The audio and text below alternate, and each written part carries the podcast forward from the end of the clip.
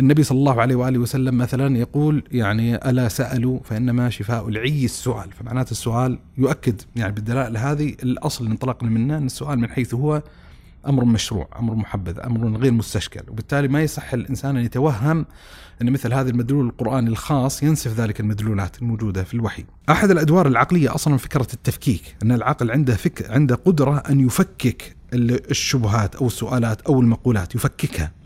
وعملية تفكيك المقولة أو الشبهه والإشكال إلى عناصر أصغر تخدم الإنسان خدمة كبيرة جدا. إن اللي اللي يحركنا صوب تبني فكرة ما في كثير من الأحيان لا يكون بالضرورة آه، شيئا منتميا إلى الفضاء المعرفي إلى المجال الفكري قد يكون عائدا إلى معاملات آه، أجنبية عنها قضية الحسد بعض الأحيان قضية الكبر يعني بعض الأحيان يكون الإنسان يعرف إن الحق موجود في الموقف الفلاني لكن لا يستطيع أن يتقبل هذا الحق كبرا. الله يمسك بالخير أبو صالح. يا مرحبا يا أهلا وسهلا. الله يحييك. سعيد بوجودك اليوم في هذا البودكاست. آه، نرجو أننا نعيش فيه لحظات وحلقات معرفية جميلة وممتعة. وتنقلنا إلى آفاق متقدمة إن شاء الله. بإذن الله عز وجل، الله يحفظك. طيب خلني أبدأ معك في آه، يعني أول محاور هذا الحوار اللي هو مشروعية السؤال. هل للسؤال حدود معينة أو كل الأسئلة مشروعة؟ أو هل السؤال بالذات في الأمور العقدية ممنوع إذا كان يسبب هذا السؤال أحيانا لوازم كفرية؟ جميل جدا. والله أنا اقترحت البدء أشبه بالإطار المنهجي العام، يعني على أساس نفتتح موضوعا معينا عاما متعلقا بفضاء السؤالات، فضاء الشبهات، فضاء الأشكالات. فسؤال الحقيقة مهم وجميل جدا. وأول قضية أعتقد من الضروري التنبه لها والتذكير بها أن مجرد السؤال، مجرد السؤال من حيث هو ليس امرا مذموما ولا منتقدا ولا محرما، بل هو السؤال من حيث هو شيء مشروع. شيء مشروع، لأن أحد الإشكاليات اللي صادفتها في تماس مع كثير من الأوساط الشبابية أو مع الشباب في الالتقاء والإحتكاك المباشر أن بعضهم يجد من نفسه نوع من أنواع التحرج من مجرد طرح السؤال. بل قد تتطور الحال ببعض الشباب أن يتوهم ان مجرد طرح السؤال يعني الخروج السؤال من مستودع القلب وجريانة على الشفة واللسان أن هذا قد يدخل الإنسان في أمر مكفر أو أنه جرى على لسانه لفظ كفري أو من اعتبارات هذا فيتهيب من التواصل مع المختصين في مختلف المجالات المعرفية لطرح سؤالاته بالذات السؤالات الكبيرة المتعلقة بالمجالات الوجودية العامة. فأحد القضايا اظن من الضروري التنبه لها ابتداء أن السؤال من حيث هو شيء مشروع واللي يؤكد طبعا مشروعيه هذا السؤال يعني دلائل متنوعة وكثيره جدا يعني اللي يتأمل في واقع ال ال ال واقع صحابة النبي صلى الله عليه وسلم بل واقع الملائكة بل واقع الأنبياء والرسل يجد أن جزء من الخطاب الذي يعني كانوا يفضون به كان داخلا في جنس السؤال في جنس السؤال. ولو أخذنا مثلا نماذج متعلقة بحياة صحابة النبي صلى الله عليه وسلم. حتى بعض هذه الأسئلة يمكن أن تكون داخلة في إطار ما يعبر عنه بالفضاء. الفكري المعاصر الشبهات والإشكاليات يعني مثلا آه، أم المؤمنين عائشة رضي الله عنها وأرضاها تسمع حديث للنبي صلى الله عليه وسلم يقول فيه لا يدخل أحد أو آسف حديث حفصة حديث حفصة رضي الله عنها وأرضاها لما سمعت النبي صلى الله عليه وسلم يقول والله لا يدخل أحد بايع تحت لا يدخل النار أحد بايع تحت شجره. فتقول له يعني ألم يقل الله عز وجل وإن منكم إلا واردها فتلاحظ إن ورد عليه خطاب معين توهمت لون من الوان التعارض التناقض فتتطلب حل مثل هذا التعارض التناقض في نفسها فأفضت بسؤاله للنبي صلى الله عليه وسلم فقال لها النبي صلى الله عليه وآله وسلم آه، إنما ذلك المرور على الصراط ويبين النبي صلى الله عليه وسلم يعني كما ورد في الدلالة القرآنية أن الكفار يتهاون فيها ويسقطون فيها ويظلون فيها وإلا المؤمنين ينجيهم الله سبحانه وتعالى. فالكل سيكون واردا على النار بهذا المعنى بهذا المدلول. أجابها بقول بقوله تعالى ثم ننجي الذين اتقوا. ثم ننجي الذين اتقوا ونذر الظالمين فيها جثيا. مثلا عائشة رضي الله عنها وأرضاها لما قال لما لما سمعت حديث النبي صلى الله عليه وسلم من نوقش الحساب عذب فقالت يعني مستشكلة أما قال الله سبحانه وتعالى فسوف يحاسب حسابا يسيرا فقال النبي صلى الله عليه وسلم في الحساب اليسير مفسرا إنما ذلك هو العرض بل يعني اللي يؤكد هذا المد المعنى المدلول ويعني اللي يخلق نوع من أنواع الاتزان في نفس الصحابة بين الإفضاء للنبي صلى الله عليه وسلم بالمشكلات التي تنعقد في نفوسهم وفي نفس الوقت يعني يجدون أحيانا هيبة من السؤال والمقام السؤال مقام مهيب ليس بمقام سهلا. يعني مثل من الحديث العجيبة لما يعني لما جاء صحابه النبي صلى الله عليه وسلم النبي صلى الله عليه وسلم وقالوا له يا رسول الله إنا لنجد في أنفسنا امرا لأن يهوي أحد من شاهق أحب إليه من أن يفضي به. يعني فهم من جهة معينة عندهم نوع من أنواع التحفظ الذي لا يريدون أن يكاشفوا بالسؤال لكن واضح أن جالسين يوصلون الرسالة للنبي صلى الله عليه وسلم والنبي صلى الله عليه وسلم تلقى الرسالة قال أوجدتموه. والسؤال يعني كما يعرف الإنسان من سياق الحادث وسياق القصة هو سؤال يتعلق إذا كان الله عز وجل قد خلق العالم فمن خلق الله عز وجل؟ فقال وجدتموه فقال النبي صلى الله عليه وسلم فقال الصحابة نعم. فقال ذاك صريح الإيمان. وبين طبعا في شراح الحديث إيش المدلول الخاص ولسنا بصدد يعني مناقشة ما يتعلق بتفصيل. هذا السؤال والجوابات المتعلقة به. فالشاهد أن السؤال من حيث هو شيء مشروع في تقييمي في ظني وليس مثلا مستشكلا. جميل. طبعا هذا يشكل آه، في قول الله تعالى يا أيها الذين آمنوا لا تسألوا عن أشياء إن تبدى لكم تسؤكم طيب بالنسبة برضو قد يكون في إشكال ثاني في آه، اللي هو النهي عن نجم النبي عليه الصلاة والسلام وكثرة أسئلته وكثرة آه، أسئلتهم عليه. وكان الصحابة يتحرون أو ينتظرون قدوم الأعراب حتى يستقبلوا جوابات النبي عليه الصلاة والسلام. طيب بالنسبة لل طبعا ميزة الاعتراض الثاني انه يحل شيء من الإشكال المتعلق بالاعتراض الأول، يعني المفسرين لما تناول هذه الآية القرآنية لا تسألون عن شيء تبدى لكم تسؤكم مما نصوا عليه ونبهوا إليه إن هذا فيه نوع من أنواع الخصوصية المتعلقة بزمن النبي صلى الله عليه وآله وسلم. واللي يؤكد طبعا هذا المعنى ان إن جزء من منهجية أهل السنة والجماعة في التعاطي مع خطاب الوحي فكرة عدم تبعيض الوحي، الإيمان بالكتاب كله، إن لا يؤمن الإنسان ببعض الكتاب ويكفر ببعض الكتاب. لأن الآية القرآنية هذه وإن وردت في سياق ما فقد ورد في القرآن الكريم كذلك يقول الله عز وجل فاسألوا أهل الذكر إن كنتم لا تعلمون فعندنا أمر بالسؤال وعندنا في هذه الآية ما يوهم نهي عن سؤال آخر. هذا جانب. النبي صلى الله عليه وآله وسلم مثلا يقول يعني ألا سألوا فإنما شفاء العي السؤال. فمعناته السؤال يؤكد يعني بالدلائل هذه الأصل اللي انطلقنا منه أن السؤال من حيث هو أمر مشروع، أمر محبذ، أمر غير مستشكل، وبالتالي ما يصح الإنسان أن يتوهم أن مثل هذا المدلول القرآني الخاص ينسف ذلك المدلولات الموجودة في الوحي. طيب ما الإجابة مثلا؟ أو ما هو السياق؟ أو ما هو الكلام؟ أهل العلم متعلق بهذا النص الخاص لا تسألوا عن أشياء إن تبدى لكم تسؤكم. فمما ذكر أهل العلم يعني ممكن نعبر بسياقين أساسيين، السياق الأول المهم استحضاره واستجلابه إن هنالك نمط من الأسئلة آه، من قبيل المسكوت عنه في الوحي الذي عفى الله سبحانه وتعالى عن المؤمنين ووسع عليهم ورحمهم تبارك وتعالى من غير التنصيص على هذا الحكم فادخله في جملة العفو. ولذا اللي يؤكد مثلا هذا ال هذا ال المدلول يعني مثلا قول النبي صلى الله عليه وآله وسلم إن شر الناس منزلة عند الله عز وجل وشر المسلمين منزلة عند الله عز وجل من سأل فحرم أمر من أجل مسألته.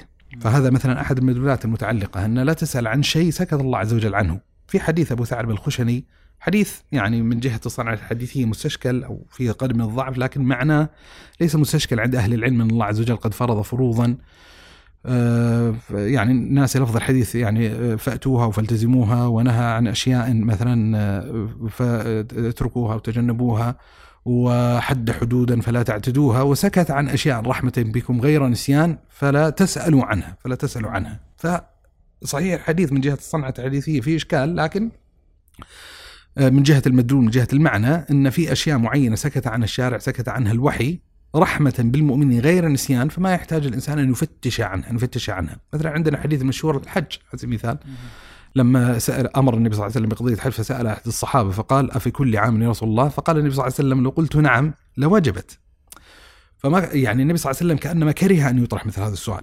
لأن سكتنا دام سكت الشريعة عن حكم تكرار الحج فالأصل أن يتلقى أن الحج يكون واجبا في العمر مرة. فلما سأل الحين فتح نافذة لاحتمال أن تشرع وتكون سنوية على سبيل المثال فهذا مثلا أحد أحد ال الاحتمالات الممكنة في توجيه الآية أن هنالك نمط من الأسئلة يترتب عليه جملة من الأحكام الشرعية مما هي داخل في إطار العفو في إطار المسكوت عنه في الوحي فلا يتطلب الإنسان آه، امرا يكلف الله عز وجل به العباد مما قد يكون شاقا عليهم.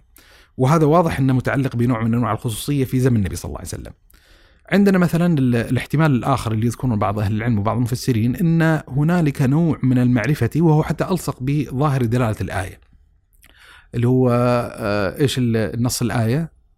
اللي هو قل الله عز وجل لا تسألوا عن أشياء إن تبدى لكم تسؤكم تسؤكم تسألوا عنها حين ينزل القرآن. إيوه فتسؤكم لاحظ ملحظ تسؤكم يعني مثلا من الأحاديث اللي دائما تقترن وقد يعني ما لست متوثق متاكدا هل هي من أسباب النزول أو لها صلة؟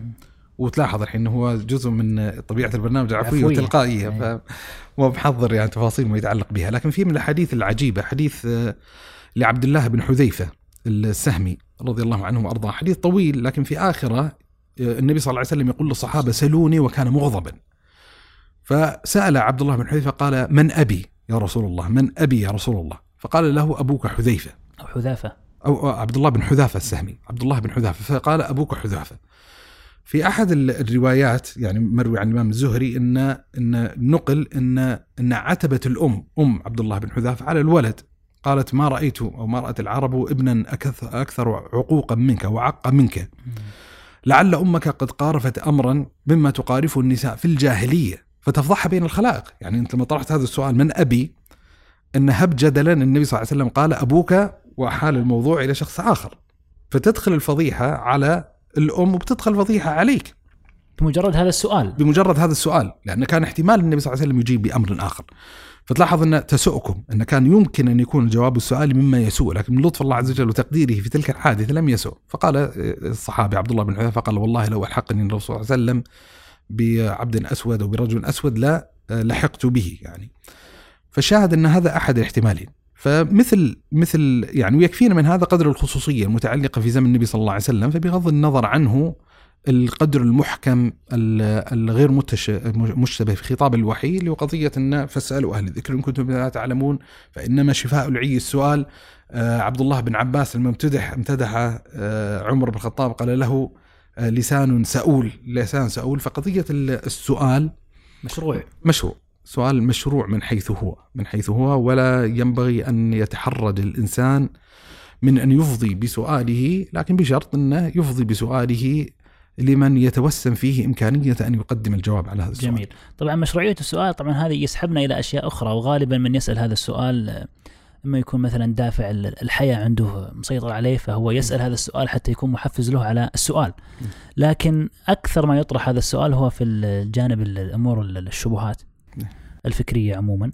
فهذا يسحبنا إلى منهجية التعامل مع الشبهات. يعني هو سأل الإنسان هذا السؤال الآن. لكن أحيانا هذه الأسئلة قد تؤدي بالإنسان إلى طوام ومشاكل ويدخل في أزمة نفسية وقد يخرج عن الإسلام يعني.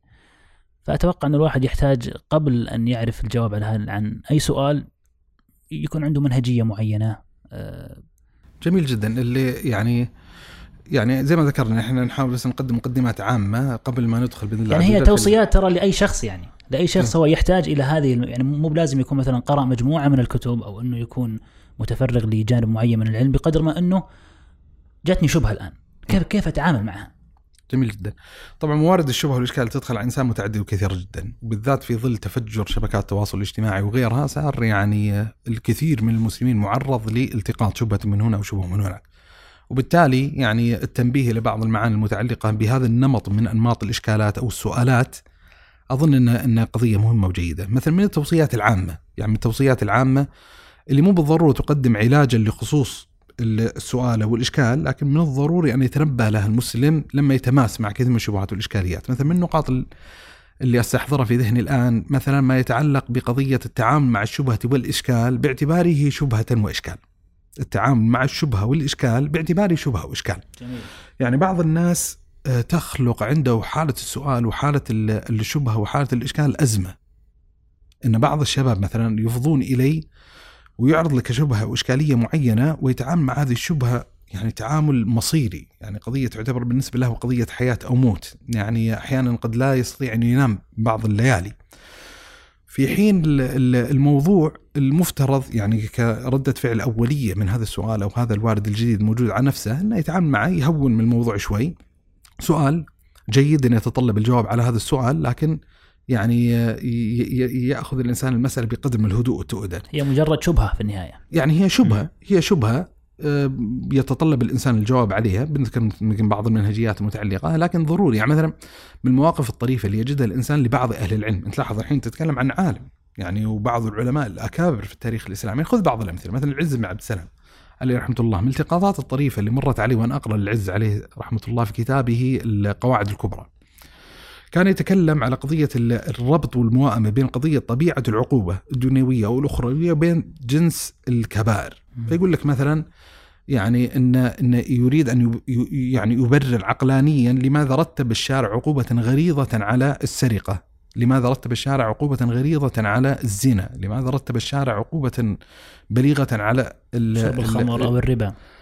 جميل. فلاحظ الربا لما وصل إلى قضية الربا هو يصرح يقول لم يظهر لي على المستوى الشخصي ما يتعلق بقضية ال- آه، معنى في الربا يستوجب إدخاله في حزمة الكبائر وتترتب عليه هذه المعاقبات الغليظة. مم. هو يطرح هذا الإشكال ان ان إن في نوع من أنواع الاقتران الواضح بالنسبة له. لما جاء إلى قضيه الربا هو يتحدث عن تجربته الشخصيه المتعلقه مع هذا السؤال. حلو. لماذا حرم الله الربا؟ مو بس حرمه لا جعله من الكبائر ورتب عليه مثل هذه العقوبات الكبيرة. فأذنوا بحرب من الله ورسوله. يقول أنا بالنسبة لي إشكال. لكن ما يعني هذا؟ هذا القضية الأساسية المهمة أن ما يعني هذا أن خلق السؤال أزمة للعز بن عبد السلام بحيث قال دام منحل عندي هذا الإشكال وما فهمت عقلانيته ممكن ينتقل لمربع عدم تحريم الربا وهو أمر مقطوع بتحريمه عند العلماء أو ما هو أسوأ من ذلك يقول لك أن هذا الدين يعني إن في إشكاليات في ثغرات في نقائص معينة يستوجب إنه يخرج عن إطاره، لا تكتشف إن المسألة يعني يعرض. لها أيوة، يعرض لها وكأنه ينبه انه ممكن أحد من العلماء آخرين عنده حل هذا المأزق والإشكال ويتجاوز المساله بقدر الهدوء.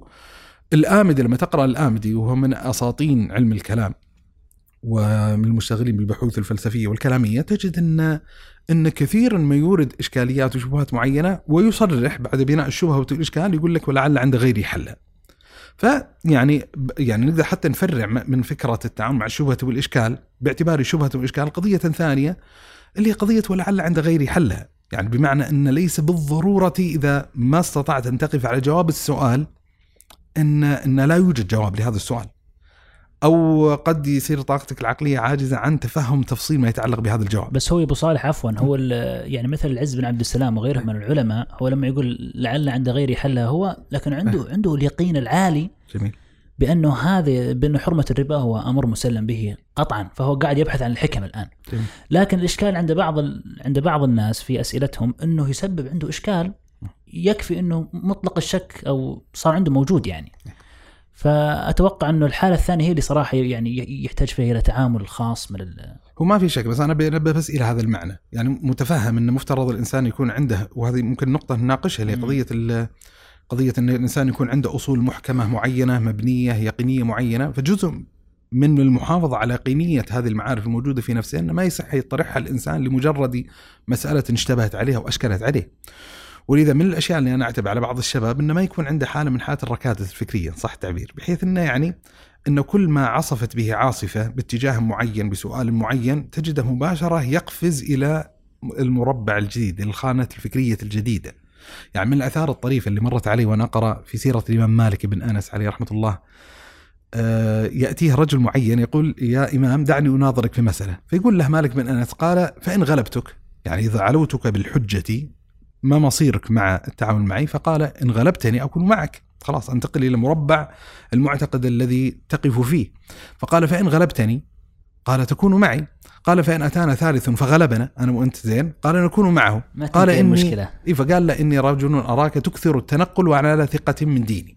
يا سلام. فايوه إذا عند الإنسان ثقة من دينه فليس مع كل هيئة مع كل شبهة مع كل إشكال يقفز الإنسان مباشرة. يحتاج إلى نوع من الركادة العلمية. يحافظ على قدر من الاتزان النفسي في التعامل مع هذه الشبهة والإشكال ويتطلب الجواب بطبيعة الحال يعني ليس محظورا إحنا أصلا ذكرنا أن السؤال مشروع ويتطلب الجواب السؤال المشروع سيكون تطلبه امرا مشروعا. لكن القصد هنا أن لا تخلق حالة أزمة عند الإنسان، لا تخلق حالة أزمة قد تستوجب منها ترحل يعني خلينا نقول من موقف ديني معين لموقف. ديني آخر، هذا ال- يدخل في حالة توتر ثم يدخل في أزمة نفسية إلى أنه جيد. مثلا من الأشياء مثلا أو توصيات العامه يعني كذلك ممكن يذكرها الإنسان قضية ال- التنبؤ لخطورة الواردات الفاسدة، يعني خلينا نتعامل مع الشبهات والإشكاليات التي يتم معارضتها لمحكمات الدين ومحكمات الشريعة باعتباره واردات فاسدة ترد على النفس. أحد المظاهر الغريبة اللي وجدتها عند عدد آه، غير قليل من الشباب انه يصير مستودع وخزان للشبهات والإشكاليات.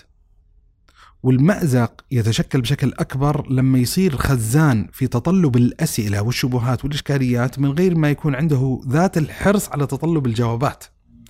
يعني من المواقف اللي, اللي لفتت نظري بعد مناقشة عدد غير قليل من الشباب بالذات فيما يتعلق بالأسئلة الوجودية الكبرى، قضية وجود الله عز وجل، صحة نبوة النبي صلى الله عليه وسلم، صحة دين الإسلام وغيرها.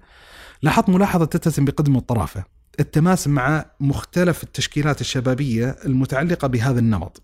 يعني النمط المؤمن الواثق من دينه جملة منهم وجدت واكتشفت أن إذا مثلا دخل في فضاء اليوتيوب على سبيل المثال وكانت أول المقاطع المرئيه اللي يتابعها في اليوتيوب هي مقاطع تتسم بقدر من العزة الإيمانية وظهور الحجة الإسلامية وغيرها يعني يتابع مقاطع مثلا الدكتور الشيخ أحمد ديدات عليه رحمة الله أو ذاكر نايك على سبيل المثال أو يعني عدة مناظرين تتخلق عنده حالة من حالات الثقة والطمأنينة والعزة بالقيم الشرعية القيم الدينية بحيث حتى لو ورد عليه الشبهة والإشكالية يجد آه، مما ابتناه بسبب متابعة مثل هذه المقاطع حائط صد يمنع عنه كثير من هذه الإشكاليات.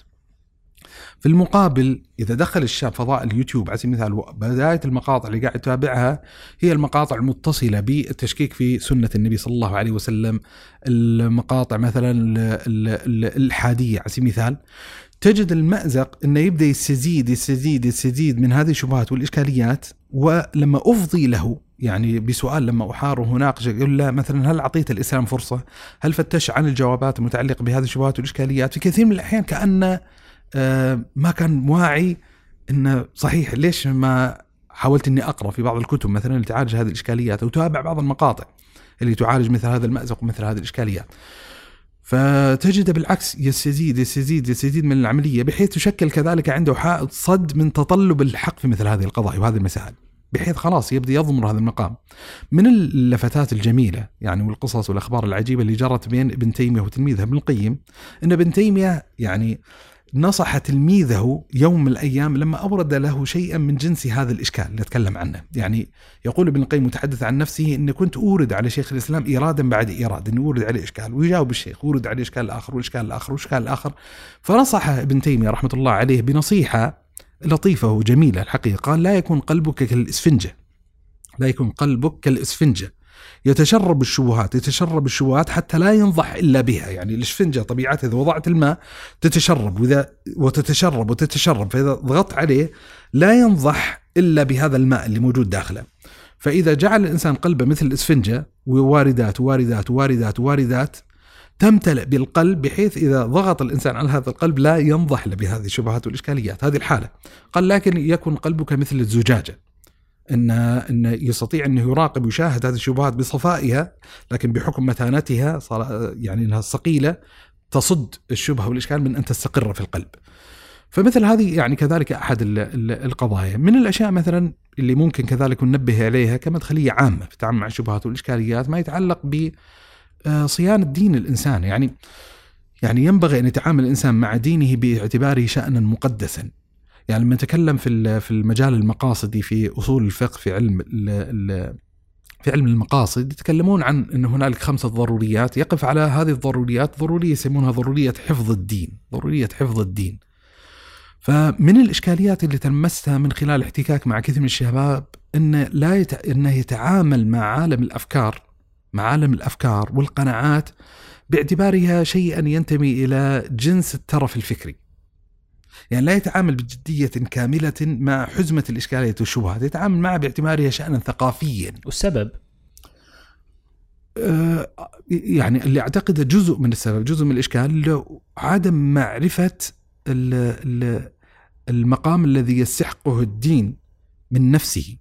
إن يعني يعني هو رصيد إيماني من جهة خواء معرفي مثلا صحيح هو من جهة ثانية؟ لا هو خواء إيماني. يعني بمعنى لو لو أدرك الإنسان فعلا إن قضية إن القيمة المنجية عند الله سبحانه وتعالى هي قضية الإيمان وإن هذا قد يكون سببا لدخول الإنسان الجنة، قد يكون سببا لدخول الإنسان النار. وإن حزمة كبيرة جدا مما يتصل بشأن الإيمان، مما يتصل بشأن الدين هي قضية راجعة على قضيه الاعتقادات، إلى قضية الأفكار، إلى قضية القناعات. يعني خذ مثال مثلا لما نتكلم عن قضية ترك الصلاة، ترك الصلاة هي من أعظم الجرائم في التصور الاسلامي، جريمة عظيمة جدا، معصية وذنب كبير من أكبر الذنوب بل يعتقد بعض أهل العلم أن تارك الصلاة كافر. لكن الأشد خطورة من مجرد ترك الصلاة أن يعتقد الإنسان أن الصلاة ليست واجبة. قد يقارف الإنسان معصية من معاصي الزنا، شرب الخمر، السرقة، القتل ويكون موضعا محتملا لمغفرة الله سبحانه وتعالى تحت مشيئة الله عز وجل يوم القيامة. وحتى لو قدر دخول النار معذبا ما دام من أهل التوحيد فهو ناج في نهاية الأمر.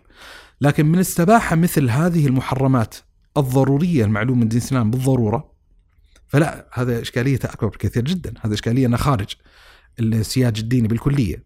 وبالتالي من القضايا كذلك اللي اللي يحتاج الإنسان إنه يراعيها لما يتماس مع فضاء الشبهات والإشكاليات ترى أنت الآن تدخل في مورد معين قد يكون موردا خطيرا متعلقا بهذه الضرورية. يعني لو قلت لك مثلا إن تعاطي القضية الفلانية قد يصير مضرا بصحتك ترى الإسلام يغطي هذه الإشكالية ويقول لك ترى في ضرورية اسمها ضرورية حفظ النفس وبالتالي لا تلقوا بأيديكم إلى التهلكة على سبيل المثال ولا تقتلوا أنفسكم. إن الله كان بكم رحيما وغيرها من الدلائل لو لو مثلا القضية المعينه قد تضر بالعقل على سبيل المثال بعقلك على سبيل المثال قد تدمر خلايا الدماغ تجد من نفسك إنها تتحفظ من هذه الإشكالية ففضاء الشبهات والاشكاليات ترى جزء من الإشكالية المتعلقة بها أن فضاء يضر بالقيم الدينية، القيم الشرعية، يضر بدين الإنسان الذي قد ينجيه عند الله عز وجل الإيمان. بالتالي ضروري أن يضع الإنسان ما يتعلق بهذه القضية في الرتبة اللائقة بها. جميل طبعا هذا الحين آه، التعامل مع الشبهه من الناحية النفسية ومن الناحية الإيمانية على الأقل نعم. يبقى يقينك موجود إلى ما تبحث جواب أو عن جواب عن هذه الشبهة لكن أتوقع أو أنت أدرى بهذا أنه يحتاج المرء إلى ملكة نقدية في التعامل مع الشبهات. جميل إحنا في أنا والدكتور فهد العجلان لنا كتاب اسمه زخرف القول. في مقدمة الكتاب يعني فكرة الكتاب زخرف القول إن عنوان الفرعي له المقولات الناس يعني طبعا المقولات المؤسسة لانحراف الفكر المعاصر. إذا يعني عنوان قريبا من هذا محتمل. طبعا الشيخ يحاول يبحث عنه المقولات المؤسسة لانحراف الفكر المعاصر. معالجة لأبرز المقولات المؤسسة لانحراف الفكر المعاصر. طيب معالجة. معالجة لأبرز المقولات المؤسسة لانحراف الفكر المعاصر. هذا ترويج ل في المقدمة الكتاب الكتاب يتناول عدد غير قليل مما ينتمي إلى فضاء الشبهات والإشكاليات. لكن في مقدمة الكتاب أردنا أن نملك القارئ نملك القارئ جملة من الأدوات التي لو لو لو نظر فيها وتأمل فيها وأحسن التعامل معها يستطيع أنه يدفع عن نفسه كثيرا من الشبهات والإشكاليات حتى لو لم يعرف وجه الجواب التفصيلي أو لقن وجه الجواب التفصيلي على هذه الشبهة والإشكال. يعني مثلا من التقنيات والأدوات الضروري أن نتنبه لها أحد الأدوار العقلية أصلا فكرة التفكيك أن العقل عنده فك عنده قدرة أن يفكك الشبهات أو السؤالات أو المقولات يفككها. وعملية تفكيك المقولة أو الشبهة والإشكال إلى عناصر أصغر تخدم الإنسان خدمة كبيرة جدا. يعني مثلا من الخدمات اللي تقدمها عملية التفكيك قضية اللي هو التنبه لأوجه الإجمال الموجودة في بعض الإشكاليات وبعض الشبهات. يعني هنالك نمط من أنماط الأسئلة. يعني سؤال مثلا هل الله جسم؟ مثلا هذا سؤال إجمالي. مثلا هذا مثلا ابن تيمية رحمه الله آه، له قاعدة في التعامل مع الألفاظ المجملة. م. يعني إشكالية ابن تيمية مع الألفاظ المجملة وإشكالية أهل العلم عموما إن هذه اللفظة المجملة في كثير من الأحيان تحتمل معنى حقا وتحتمل معنى باطنا فلا بد الإنسان إنه يفكك هذه المقولة حتى يقبل جانب الحق المتعلقة بهذا السؤال ويدفع عنه جانب الباطل. يعني هل الله جسم على سبيل المثال يقال على طريقة ابن ما الذي تعنيه بأن الله جسم؟ هل تقصد أن الله جسم يعني مركب من ما يعبر عنه في الدائرة الكلامية بالجوهر الفرد أو الجوهر الفردية أو اللي هو الصورة عند الفلاسفة أو أنه عبارة عن لحم ودم وعظام وكذا؟ فالله عز وجل قطعا ليس جسما بهذا الاعتبار. ولا تقصد أن الله جسم يعني له ذات سبحانه وتعالى أو أنه قائم بذاته سبحانه وتعالى؟ فما يقدر الإنسان يقدم إجابة واحدة وحتى في المجال الفكري ترى موجودة تطبيقات وتمثيلات معينة يعني مثلا لو أطلق الإنسان يقول لك مثلا الإسلام دين يدعو للحرية لو سألتني هذا السؤال ما أقدر أقول لك نعم أو لا مجمل ها؟ مجمل أقول لك إيش تقصد بالحرية؟ ما الذي تقصد بالحرية؟ لأن إذا أطرت الحرية بإطار معين قد يكون مقبولا وفعلا الإسلام دعا للحرية وقد تضع الحرية في سياق معين لا يجعل عندنا موقف إشكالي فيما يتعلق بهذه القضية. مثلا لما تطرح هل الإسلام يقوم على فكرة المساواة أو غير المساواة؟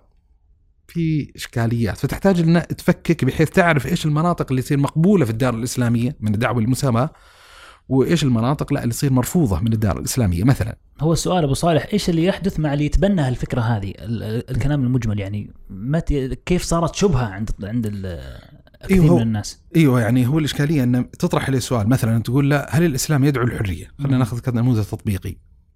قيمة الحرية من حيث هي للوهلة الأولى تتبدى عند عامة البشر وأنا منهم شيء إيجابي. شيء إيجابي قيمة ممتازة جدا. فيتعجل الجواب فيقول نعم الإسلام يدعو للحرية.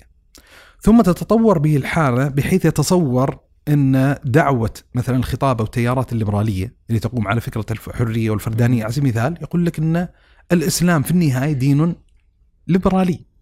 فتقول لا ليس دين ليبرالي لأن المرجعية اللي يتحاكم لها الإسلام في قضية الحرية ترى متباينة إلى حد كبير جدا من ال- ال- السياق والمرجعية اللي ترجع لها قضية الليبرالية على سبيل المثال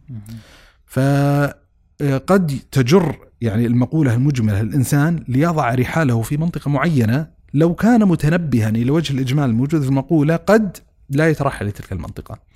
مثل من فوائد التفكيك قضية التنبه إلى ال- التنبه إلى ال- إلى المقدمات الفاسدة. التنبه إلى المقدمات الفاسدة. يعني خليني أضرب مثال حتى تتضح المسألة. مثلا من الأسئلة الشائعة في المجال ال- ال- المجال العقدي المجال الفكري سؤال من خلق الله. طيب إذا طرح هذا السؤال ترى أحد المقدمات الفاسدة اللي تأسس عليها هذا السؤال توهم وتصور أن المقولة التي استدعتها أن كل أمر موجود فله سبب. أن كل أمر موجود فله سبب. وإذا كان الله موجودا فما هو السبب الذي أوجب وجوده سبحانه وتعالى؟ الإشكال وين الحين؟ ال- ال- الإشكال أن هذه المقدمة مقدمة فاسدة ليست مقدمة صحيحة. نحن لا نقول أن كل ما له أو كل موجود نقول كل ما له بداية كل شيء حادث كل مخلوق. فالتنبه إلى هذه المقدمة ترى يرفع عنك جزء من الإشكال المتعلق بهذه الشبهة وبمثل هذه الإشكالية. مثلا من التقنيات الأدوات كذلك اللي أشرنا إليها ونبهنا إليها قضية إزالة البهرجة اللفظية عن الشبهة والإشكال يعني بعض الأسئلة بعض الشبهات بعض الإشكاليات تصاغ بلغة معينة بعبارات رنانة آه، تستدعي اتخاذ موقفا منها موقف آه، يعني المقتنع بها. والنبي صلى الله عليه وسلم نبه إلى جزء من هذه الإشكالية في قوله صلى الله عليه وآله وسلم إن من البيان لسحرا فتجد حتى العلماء لما تجاوب مع هذا الحديث بعضهم يقول هل هذا مقصود به الامتداح ولا مقصود به الذم؟ والحقيقة هو بحسب طبيعة البيان المراد فإذا كان بيانا من أجل نصرة الحق فالسحر هنا يكون حلالا ويكون جيدا وإذا كان في نصرة الباطل فيكون مذموما. فسبحان الله مما جربت على نفسي أن بعض الأحيان تمر بفقرة معينة لزرع إشكالية معينة والعبارات اللي انتقيت في تبرير هذه الشبهة الإشكالية عبارات حلوة. لما تزيل المكياج الفكري الموجود عن هذه العبارة تزيله يعني تشوف إيش ال- الأدوات المبرهنة للفكرة، شو المقدمات اللي تأسست عليها النتيجة، بعيدا عن الزخرفه اللفظية، حلو. بس مجرد ال- ال- المقدمة الأولى، المقدمة الثالثة، النتيجة مثلا. سبحان الله بمجرد ما تتنبه المقدمة والمقدمة والنتيجة يظهر لك ال ال وجه الشبهة، وجه الإشكال، وجه الضعف الموجودة في هذه الشبهات والإشكال. لكن أحيانا تدعم النقائص الموجودة في بعض هذه الشبهات والإشكاليات عبر بوابة الزخرفه اللفظيه.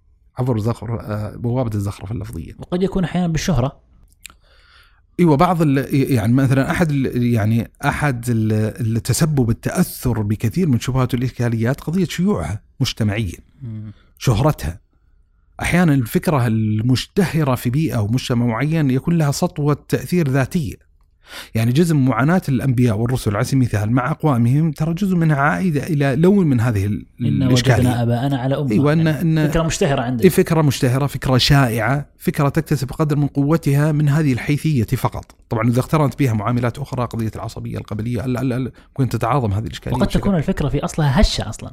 لكن إيوه، لكن إيوه ما, ما اكتسبت قيمة إيه ما اكتسبت هذه قيمة الهش... إيوه، الهشاشه ما اكتسبت. قيمة إلا بسبب هذه القضية.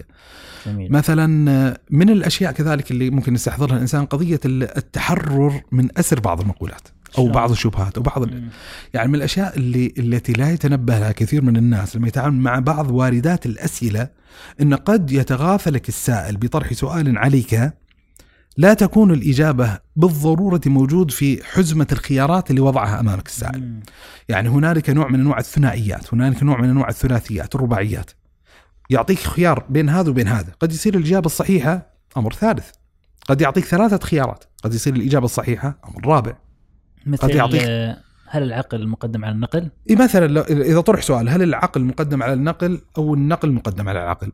لما جاء ابن تيمية بيتجاوب مع هذا السؤال آه، عنده عدة إشكاليات، يعني مثلا أول شيء إذا افترضنا يعني كإطلاق ابن تيمية يقول لك انه مستحيل يتعارض العقل مع النقل.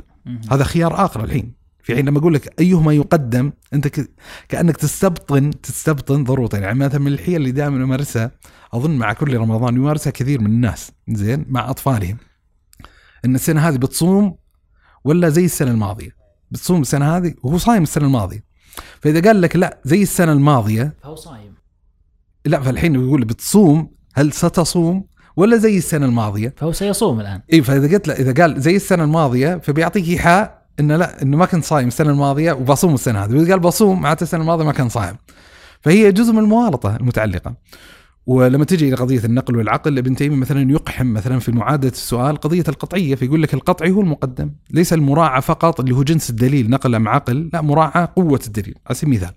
مثلا وهذه مسألة سبحان الله تستحضرها يعني وهي بالنسبة لي أحد جوانب العبقرية التيمية. ان لا يستأسر لسطوة السؤال ولضغط السؤال وكثيرة حتى في مجال الشرع العام. يعني مثلا خذ هذه النماذج الطريفة. مثلا لما يطرح سؤال أو استفتى ابن تيمية أيهما أفضل العشر الأوائل من ذي الحجة أو العشر الأواخر من رمضان؟ حلو.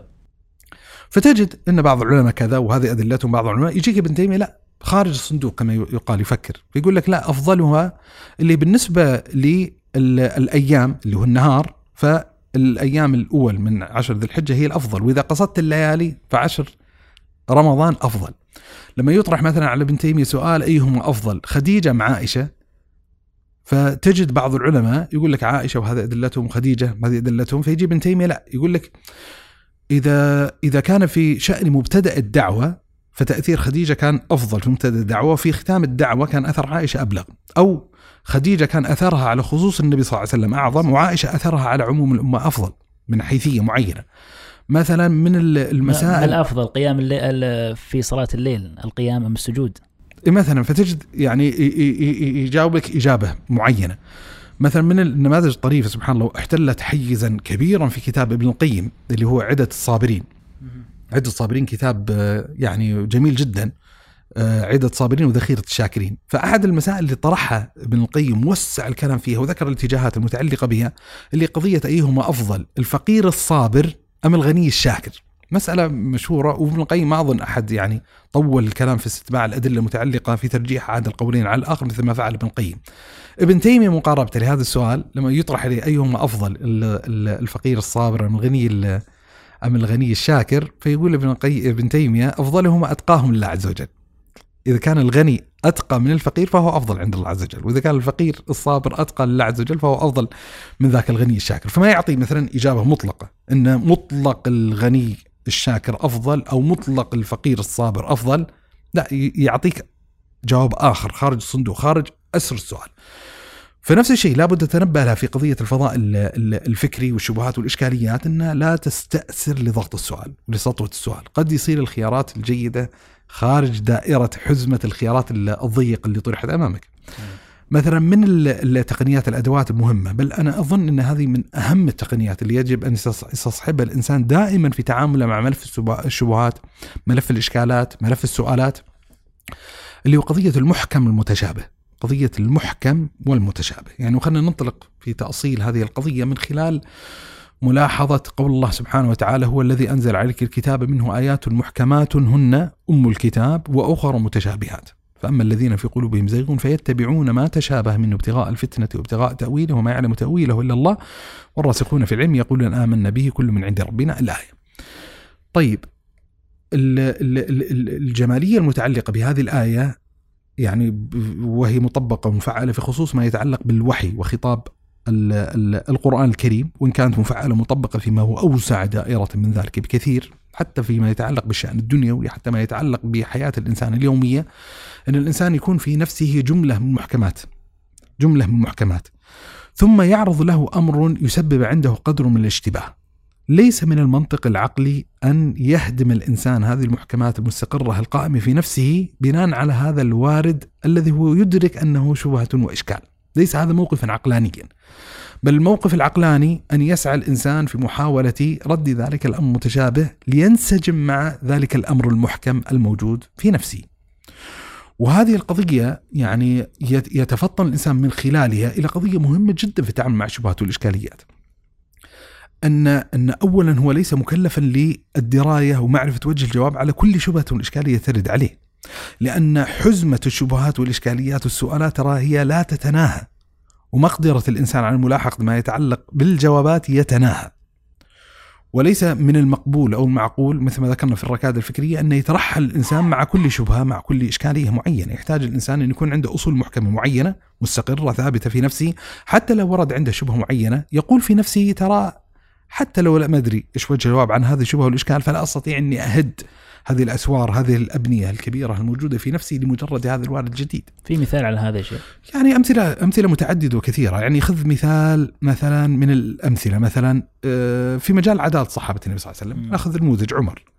يعني لا يوجد في الدائرة السنية من لا يعظم عمر الخطاب رضي الله عنه وأرضاه. وهذا التعظيم ناشئ من جملة من المحكمات الشرعية المتعلقة بعمر الخطاب. عندنا أدلة كثيرة جدا في سنة النبي صلى الله عليه وسلم في فضل رجل يقال له عمر بن الخطاب الفاروق رضي الله عنه وأرضاه. طيب خلاص ابتنت هذه القضية واضحة وقناعة ثابتة ومستقرة في نفسه بشكل كبير جدا. ثم يوم من الأيام مثلا قرأ حديثا من أحاديث النبي صلى الله عليه وسلم مثلا حديث الرزية حديث عبد الله بن عباس لما قال النبي صلى الله عليه وآله وسلم ائتوني بدوات وقرطاس أكتب لكم كتابا لن تضلوا بعده أبدا.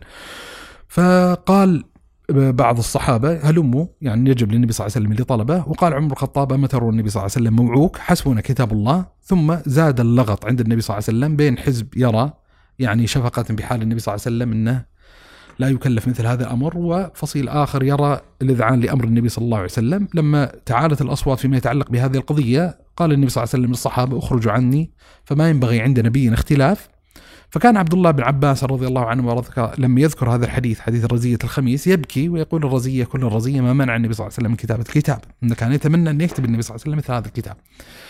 طيب بعضهم قد يحاول أن يدخل بالغمز على عمر من هذا الحديث. وما بدخل الحين في جواب التفصيل متعلق به. لكن الموقف العقلاني اللي يريد التنبيه عليه أنه لا يصح للإنسان أنه يطرح كل تلك الدلالات المحكمة اللي ابتنيت في نفسه ما يتعلق بفضل عمر الخطاب لحديث لم يعرف تفسيره وشرحه ويستطيع الإنسان بسهولة أن يرجع إلى شروحات مثل هذه الكتب. فيطلع من خلالها على ما يتعلق بجواب مثل هذا السؤال وهذا ال ال ال الإشكال. فقاعدة المحكم المتشابه قاعدة آه، جيدة. يستثمرها الإنسان حتى في شأنها ال- الحياة اليومي. يعني إذا أنا عندي قضية يقينية مستقرة في نفسي بدلالة معينة فليس من المقبول أني أطرح هذه القضية اليقينية لمجرد خاطر خطر في نفسي أو قضية ظنية معينة. ليست دعوة لاطراح التفتيش عن تلك القضية الظنية كيف يحل الإنسان ذلك؟ الأمر متشابه.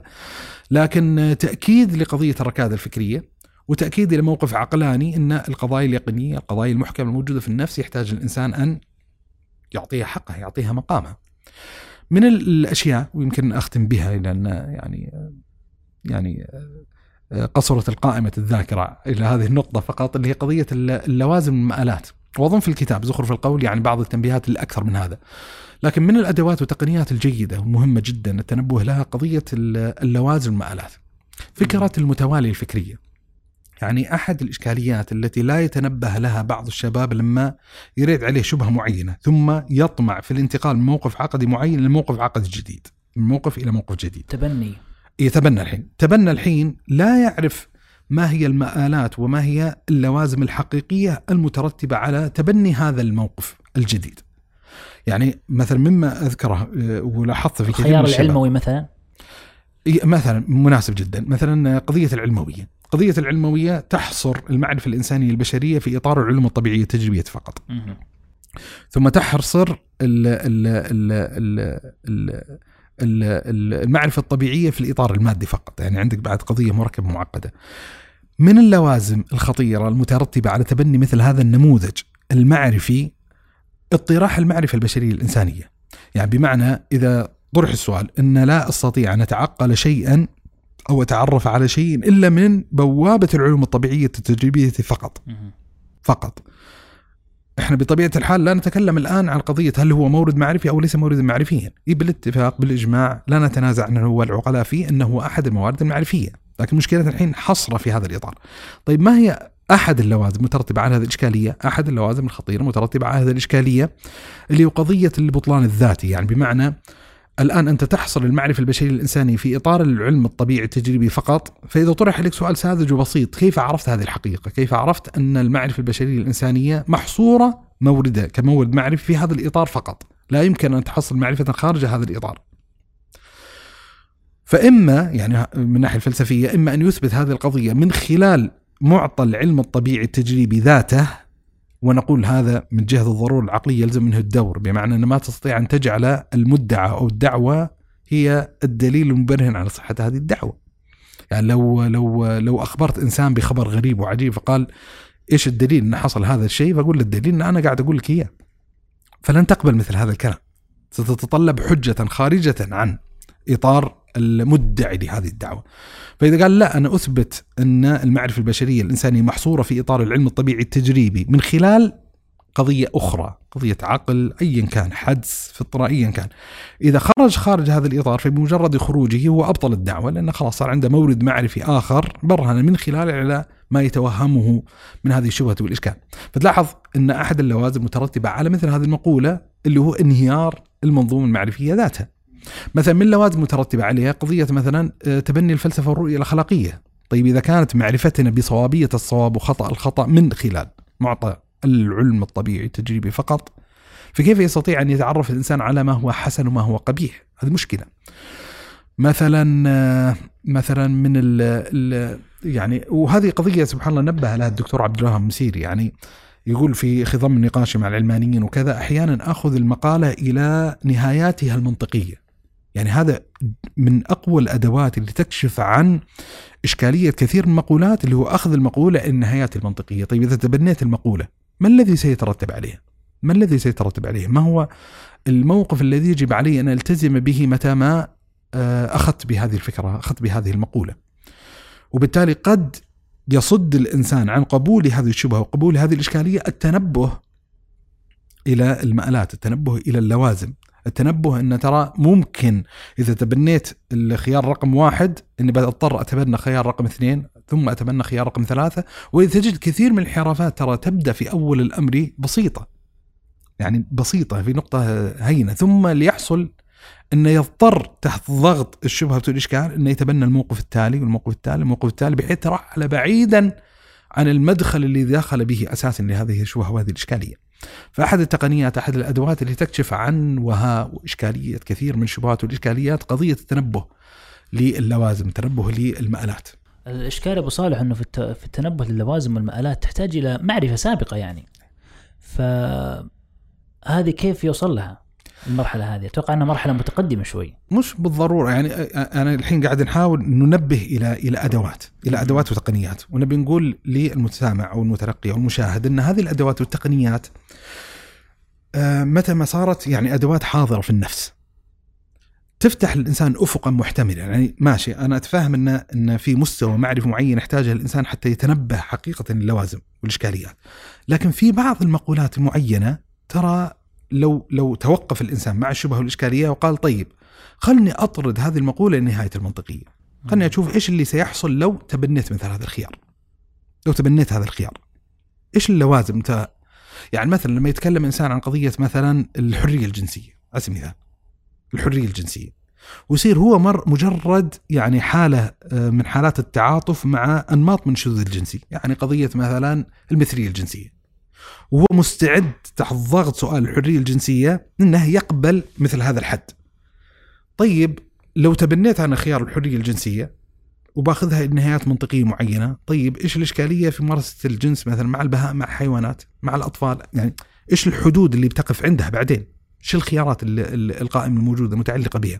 قد يعني لو كان متفطنا ترى إن اللوازم المترتبة أنا لابد أني أضع لنفسي إطار فيما يتعلق بالحرية الجنسية ولابد أن أبرهن عن هذا الإطار وإلا إذا أزلت كل الأطر فاللوازم مترتبه على تبني خيار الحرية الجنسية بهذا الإطلاق وهذا السعة سيفضي بي إلى تلك النتيجة.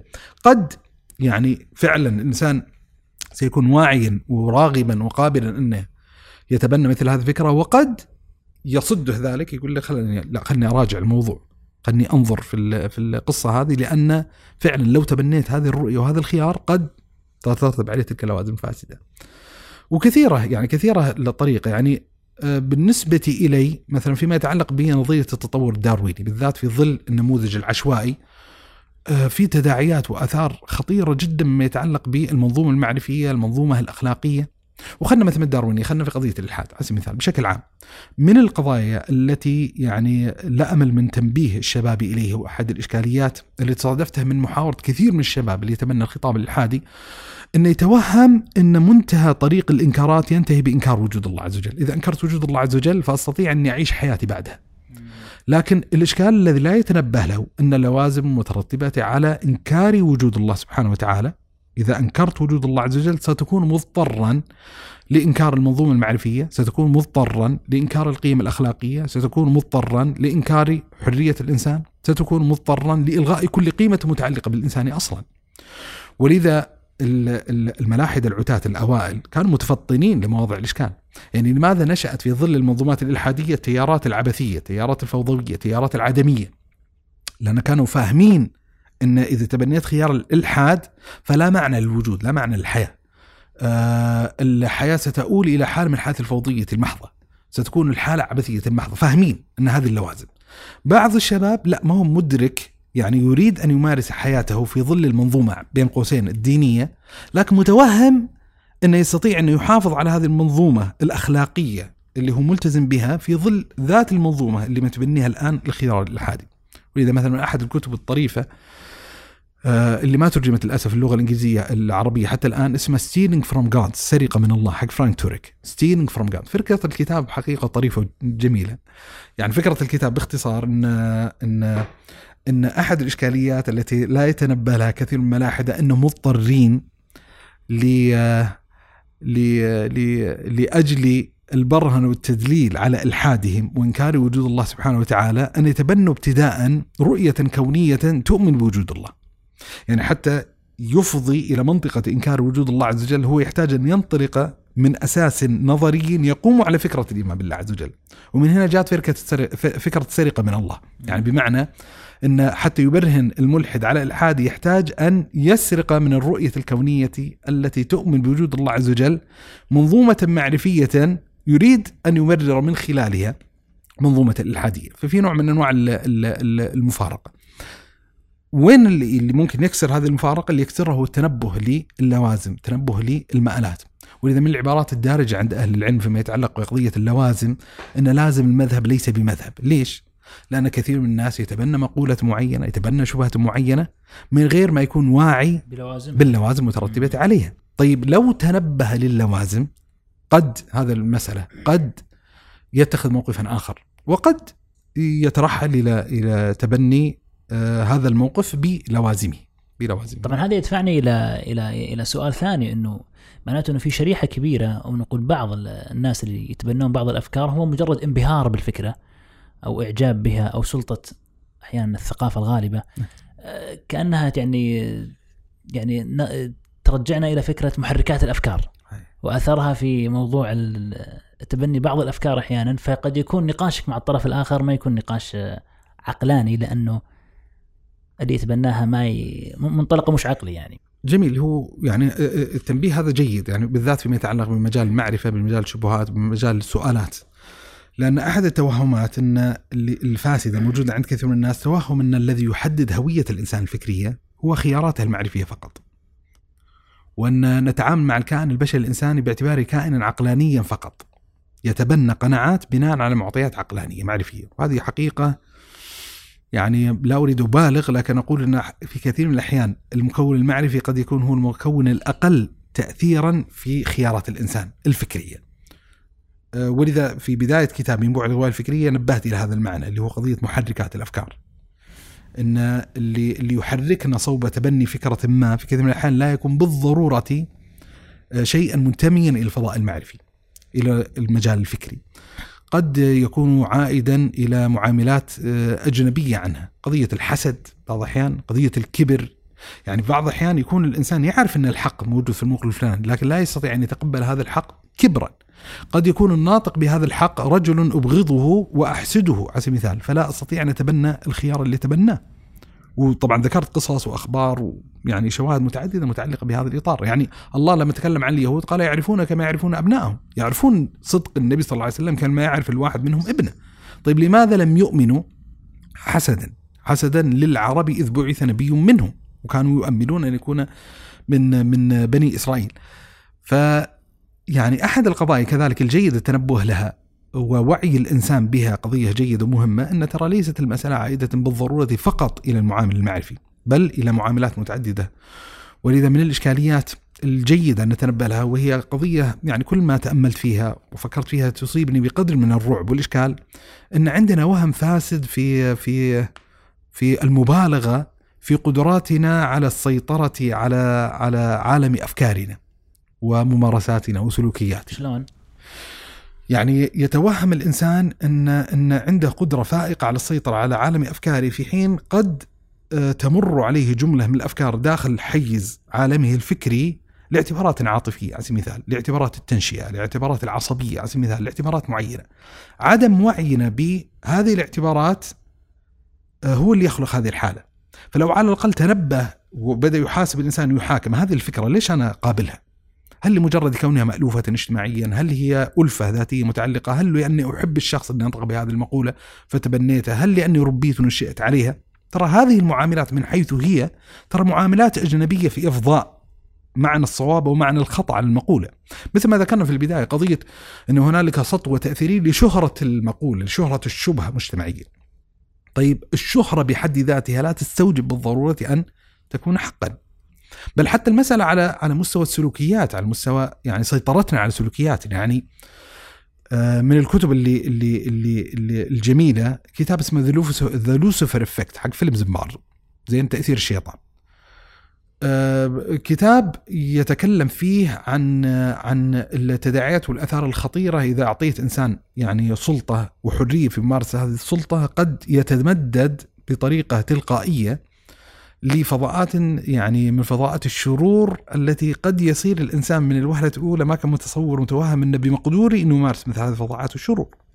والكتاب يعني هو صاحب السجن تجربة سجن ستانفورد مشهوره جدا The Stanford Prison Experiment وله تحليل لما يتعلق بجحيم أبو غريب ويطرح هذا السؤال الفظاعات اللي حصلت من الجنود ال ال الأمريكان اللي كانوا موجودين في هذا السجن هل لأنهم كانوا أشبه التفاحة الفاسدة هم كذا ناس سيكوباثيين سيئين من حيث هم أشرار ولا لا هم ناس أسوياء لكن وضعوا في سياق معين لو وضع فيه كثير من البشر قد تخرج منه ذات الفظاعات اللي خرجت منهم.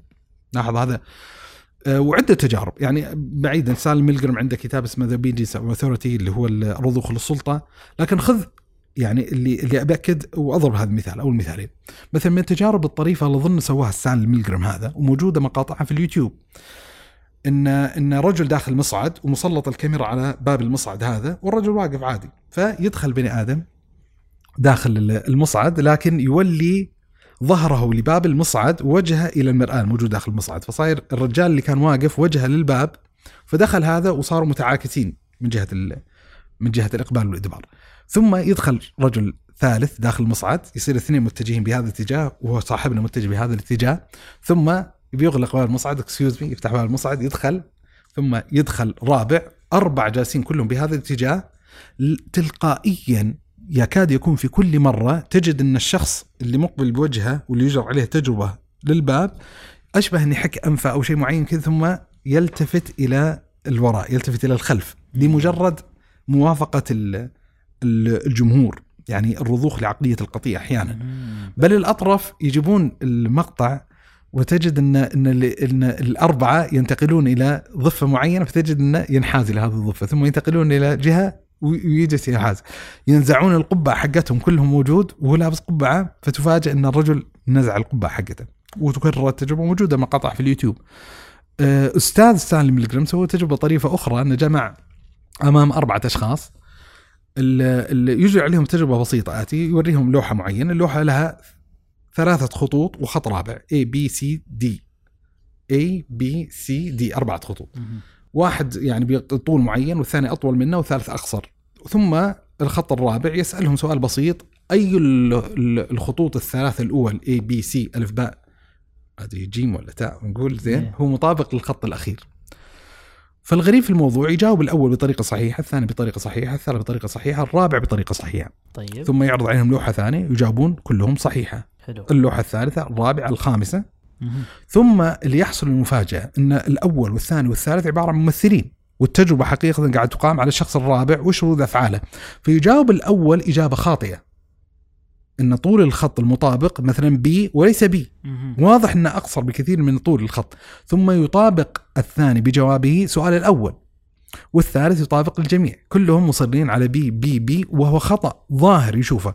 لما يجي الدور على الرابع نفاجئ في كثير من الأحيان إن الرابع يقول مثلهم. مع الخير يا شقره أبد معهم. تلاحظ ال- ال- الإشكال إنه وكثير يعني ما أريد السلسلة يعني طولنا أظن في الحلقة كم؟ أنا أعتذر منك الحقيقة لكن مضطر نعم. اضع نقطة بعد هذه ال- القصة. طيب. ونختم حلقتنا هذا اليوم إن شاء الله الله ونلقاكم إن شاء الله على خير في الحلقة القادمة. يعطيك العافية أبو صالح. الله يخليك الله شكرا يسلمك لك. جزاك الله الحديث. معك ماتع وميمن الحقيقة الله يسلمك. السلام عليكم. حياكم الله.